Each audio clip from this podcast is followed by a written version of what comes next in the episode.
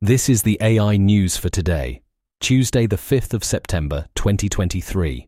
Amid Hollywood's apprehension towards artificial intelligence, the 90th Venice Film Festival celebrated its innovative use in cinema, featuring movie bigwigs such as Tom Hanks, Robert Zemeckis, and Joe Russo.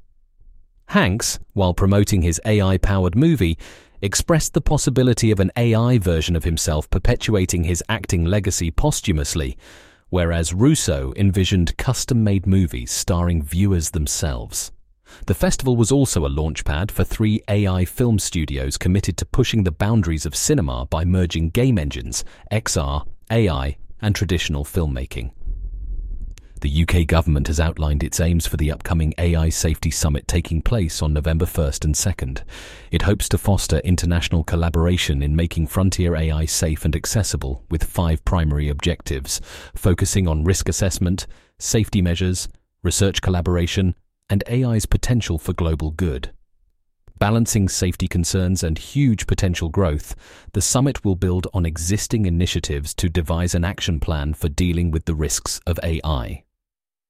Finally, today, OpenAI has added a Canva plugin to its AI powered chatbot, ChatGPT, streamlining the previously complicated process of graphic creation on Canva.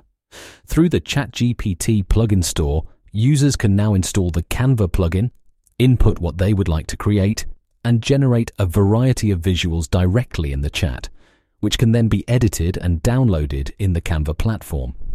However, this plugin feature is currently only accessible to ChatGPT Plus subscribers who pay a monthly fee. That's all for today. Connect with us at mrc.fm slash AI news. Hit subscribe and come back tomorrow for more AI news.